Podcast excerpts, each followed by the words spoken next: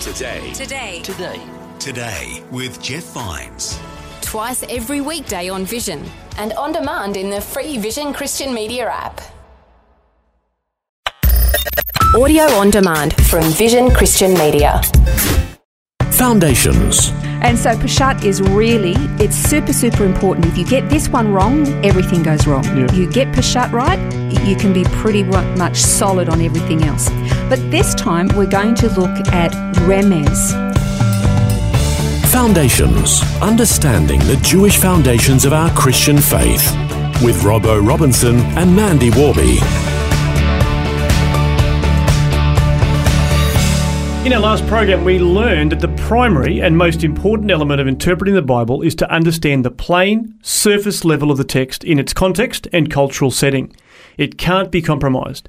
In this program, we're going to look at the next level of interpretation that encourages us to dig a bit deeper because there's a hint of something more. This comes under one word actually, it's called Pardes, made up of P R D S. That's an acronym for these particular levels. There's Peshat, Remez, Derash, and Sod.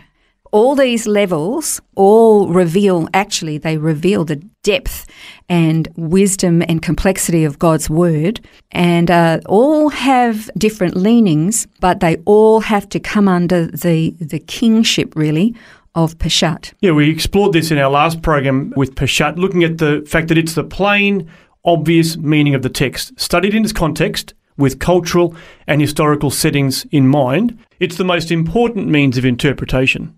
Exactly. And we talked about the different theological terms for interpreting the scripture through herm- of hermeneutics. Mm-hmm. There's exegesis, where you're pulling out, you're unpacking the actual meaning in there.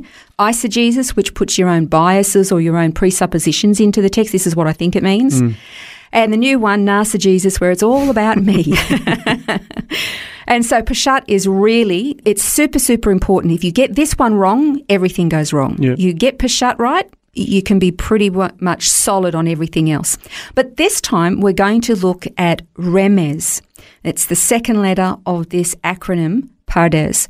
Now, Remez basically means that it's a hint at something more within it. It's, uh, it's kind of like the Holy Spirit is trying to tell us something that maybe the original writers or speakers of the scripture weren't necessarily aware of themselves. It could have allegorical or symbolic or prophetic meaning and interpretation. And again, the most important thing is that the plain surface level meaning of the text cannot be compromised at all. I like the way Dr. Chuck Missler says it's like you stick a flag in the ground and go dig here. Yeah, that's right. Yeah. Well, a good example of that is a, a prophecy that's found in Isaiah that obviously looking back, we can see the extra levels of the meaning, but Isaiah would have had no idea what he was saying when he shared this with Ahaz. This is in Isaiah 7, verses 10 to 14. Then the Lord spoke again to Ahaz, saying, Ask a sign for yourself from the Lord your God. Make it deep as Sheol or high as heaven. But Ahaz said, I will not ask, nor will I test the Lord. And then he said, Listen now, O house of Israel, is it too slight a thing for you to try the patience of men, that you will try the patience of my God as well? Therefore the Lord himself will give you a sign. Behold, a virgin will be with child and bear a son, and she'll call his name Emmanuel. I often read things like that and I think, I bet Isaiah was not even aware that he was speaking about the Messiah. He was giving Ahaz, who was not a good king, he was a wicked king, but he was giving Ahaz an instruction from God saying, Ask for a sign, and Ahaz wouldn't do it. And so he got frustrated with him, said, Fine, I'll give you a sign. And then he, he says that um, a virgin's going to bear a child and they're going to call his name Emmanuel, which we know means God with us. That tells you something. And um, I, I find it kind of fascinating that I bet Isaiah didn't realize he was actually prophesying the miraculous divine birth that the Messiah would arrive by. I bet he had no idea.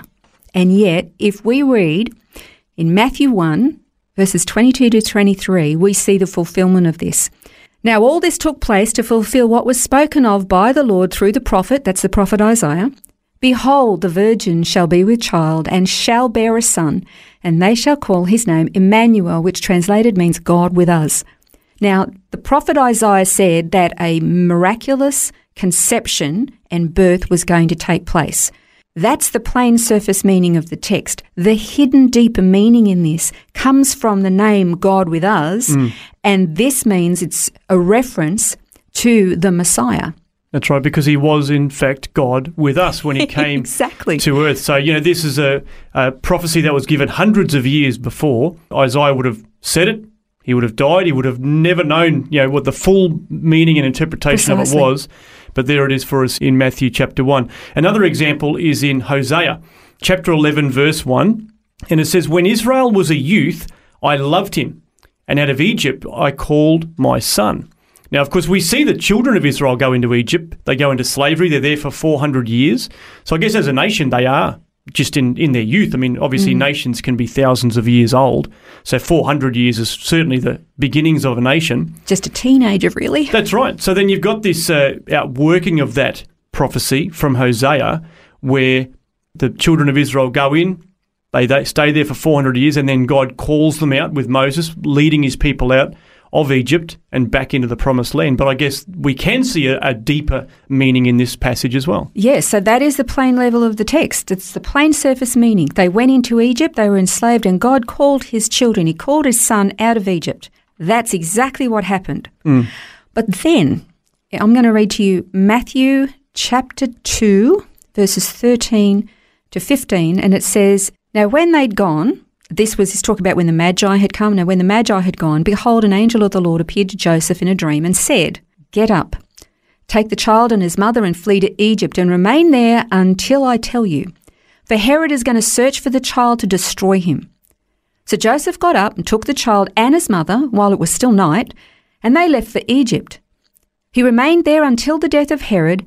This was to fulfill what had been spoken by the Lord through the prophet, that's Hosea, out of Egypt I called my son. Now, does hmm. this denigrate or take anything at all away from the original prophecy of Hosea about the children of Israel being in E- Egypt and God calling them out into their promised land? On both counts, it's perfect, isn't it, really? And even the fact I find it peculiar that God refers to Israel as his son in Hosea, whereas oftentimes he talks about a daughter or a bride, different things like that, that's sort of more the feminine. Whereas in this case, he talks about his son, which perfectly aligns the, the double meaning of it. Absolutely, and I think I think all of the references that God has when He's talking to or, or about His relationship with Israel is the complexity, the depth of His relationship with those people. Yes, they are His wife. Yes, they are His son. Yes, they are His children. Yes, they are my people. He calls them Ephraim. He calls them Jacob. He calls them Israel. They're the Hebrews. They're, it's such a, a deep and uh, complex uh, relationship. But here, yes, he's saying, You're calling my son out of Egypt, and then he's, this is a direct fulfillment of calling his only begotten son, who is Jewish, I hmm. might add, and calling him out of Egypt where they were sent for their protection and safety so Herod couldn't slaughter him. Yeah. And that's the remez. That's this. It's almost like there's a double meaning. I don't want to say double meaning because that could mean everything has a double meaning. It doesn't.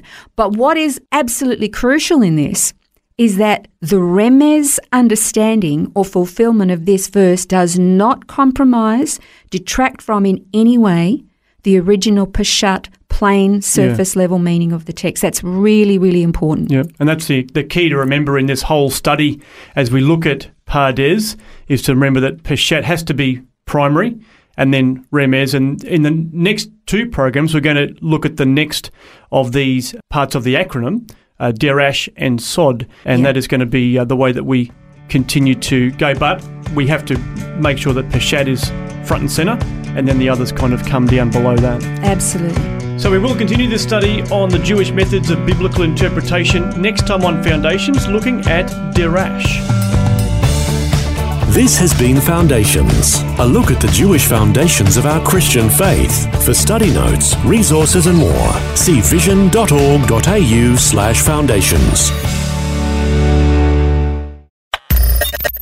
For taking time to listen to this audio on demand from Vision Christian Media.